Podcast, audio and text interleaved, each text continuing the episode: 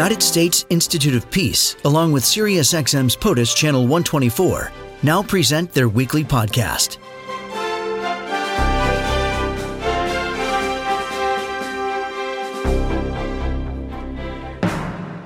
Joining us on POTUS, Sarhang Hamasaeed, who's Director of Middle East Programs at the United States Institute of Peace. He is tweeting at Sarhang, S A L A R. Sarhang, welcome back. Thank you for being on POTUS today. Uh, good morning. Welcome. Uh, sorry, good to be back with you. I, I would like to get your uh, sort of overall take on this series of events, and maybe we just need to start with where we are right now uh, between the U.S. and Iran.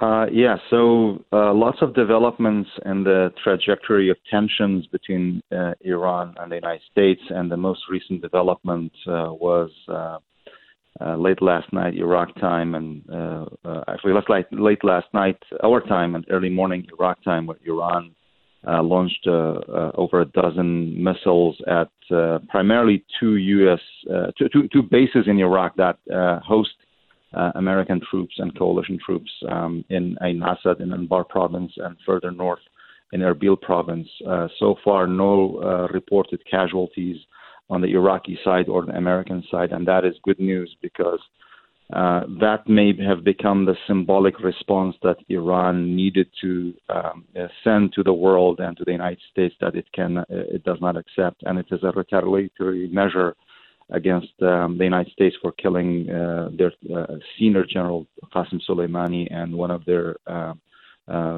allies in Iraq, Abu Mahdi al-Muhandis. So we'll see that it has already drawn some uh, condemnations and projections from within Iraq and from outside Iraq. Uh, but uh, this may this may be a, if this stays as this and there is no U.S. Uh, retaliatory response, this may be a good exit out of a very very serious situation. It sounds to me almost like the symbolism of the U.S. airstrikes in Syria. In other words, they were very targeted, but in some ways minimally damaging, just enough to say, look, we're here, don't go too far, but we're not going to take it any farther than this. And it sounds like Iran may have doing something similar to that. Uh, yes, they accept that uh, the, uh, the, the U.S. attack um, in terms of killing a very senior general um, is is different proportionally to what the response of Iran, uh, mm-hmm. in which if, if if indeed proven that there was no personnel killed, uh, Iran will put a show that this was a, a slap, and the senior, uh, the supreme leader of Iran, Khamenei, has already indicated that, and uh, uh, Foreign Minister Zarif has already tweeted that this concludes their action if there is no further action from the United States.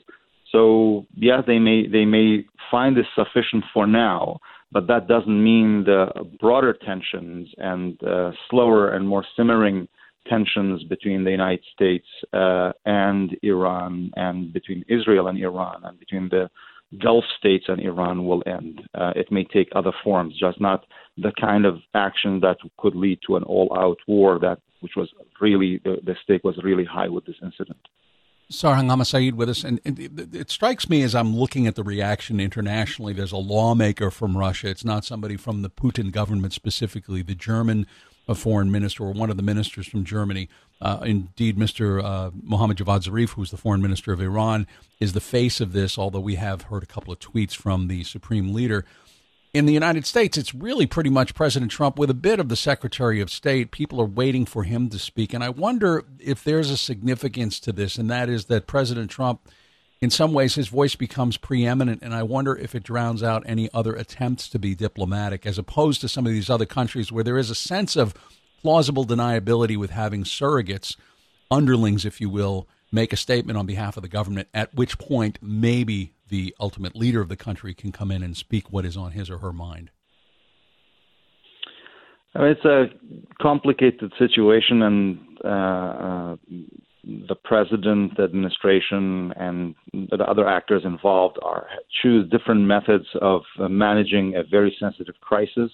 Uh, uh, the the strongest statements from the president uh, was meant to send uh, a clear message to Iran as a way of deterrence that um, if you act, we will act even more and uh, it may have worked uh, that uh, the, the, the, these threats uh, may have prevented Iran from uh, taking a more serious measure.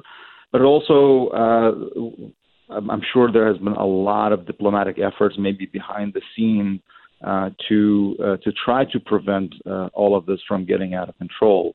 Um, so the symbolic or the statement, the public statement, is one thing, but what ha- was happening behind uh, closed doors through diplomatic channels another. And uh, we'll find out maybe if Iran was promised other things um, uh, it, in, in return for con- making its measures more contained than it is. So I think there's a lot to unfold in, over the coming days and weeks, um, and we'll have a better judgment if the steps that the different sides took was sufficient or the right steps or not. Excellent point also that we do not know everything that's happening. We can just judge by what we see, and that often is not indicative of everything that's going on. Sarhang Hamasaeed, Director of Middle East Programs at the United States Institute of Peace. I was reading one of your quotes where you were saying that uh, the Iraqis have wondered for years why the U.S. let Soleimani act freely in Iraq. They also have worried that any sort of action against Soleimani or Iran more broadly could result in an open confrontation between Washington and Tehran on Iraqi soil. Many Iraqis were critical of the U.S. for not doing more to curb the influence of Iran, but they're now concerned the U.S. may yet again not do enough to contain a wounded Iran and the PMF. So it seems that Iraq is inextricably intertwined with this as well. Very much so. Very much so. I mean, that, I mean, this is the talk of the the hour for everybody in Iraq, whether you are a politician, whether you are um, a, a, an ordinary citizen, and the, the concerns are the same that they do not want their country to be a battleground for either direct or proxy confrontation uh, between uh, Iran and the United States. And the concern is that they, they as the attack happened against Soleimani, uh, they uh, they, I mean, I mean, death in, in the culture of Iraq and the Middle East is not usually celebrated, even if it's for your enemy. Some people do, but so the Iraqis have been quietly very happy with what, what happened, but also very concerned about what this meant. If it meant a one off action by the United States that does not have a sustained strategy around it to contain, to contain a wounded Iran, then they were concerned that Iran will double down, will come in heavy, and uh, use all its leverage in, in forms of uh, armed groups and political leverage, economic leverage, and crush uh, the any voice of dissent. And this, to a certain degree, so far has been successful in taking attention away from popular uh, demonstrations in the south, uh, where tens of thousands of Shia youth have been protesting against Iranian influence, against corrupt officials, and wanting a better future. And now they are trying to make an attempt to um, call for big demonstrations later this week, bringing attention from internal and outside Iraq to their cause. And if the turn of events find its way back to focusing on the demands of the people and early elections and giving us a, a, a new uh, government in Iraq that can strengthen the institution of the state, that may be the best course um, uh, to push on malign uh, external influence in Iraq and uh, get the, the country on a better trajectory. Last question for you, Sarhang. This has to do with Iran and the U.S. again, because the JCPOA, President Trump withdrew from the Joint Comprehensive Plan of Action, the Iran nuclear deal. The sense from the Obama administration was that, yes, Iran probably at some point will try to become a nuclear power, but we can delay that. This does this just accelerate the conflict between the U.S. and Iran on that issue, or does this have something to do with something entirely different? I mean, this is part of a bigger, um, this is definitely a key issue in part of the bigger issue with Iran, which is Iran is being seen as a destabilizing force in the Middle East, and it is seen in the form of its seeking uh, nuclear weapons, and that's seen as a threat to regional stability and beyond. Second, its ballistic uh, missile program is seen as a threat to uh, regional stability. And third, uh, Iran's um, expansion beyond its borders and uh, wielding a lot of influence in countries like Iraq, Syria, Lebanon, Yemen. And uh, th- this package of issues will not go away. And the nuclear weapon uh, issue for the United States and for Israel may be the most important issue. So, prospects of getting back to the table to discuss this under the current administration has always been slim. But uh, moments like this, uh, when both countries got very close to uh, to a, a, a, war, may send signals to both sides to reconsider. Again, the chances are very slim, but they are not non-existent. So there is uh, th- that possibility could be still pursued.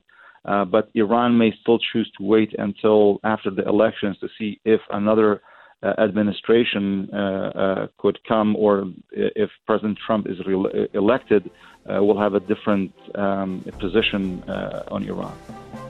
Sarhang Hamasaeed, thank you for joining us on POTUS this morning. I really appreciate your perspective. Thank you. Thank you for having me. Farhang Hamasaeed, Director of Middle East Programs at the United States Institute of Peace and Thoughts in Iran, the U.S., and Iraq, obviously intertwined here. Tweeting at Sarhang, S A L A R. This podcast has been brought to you by the United States Institute of Peace and SiriusXM's POTUS, Channel 124.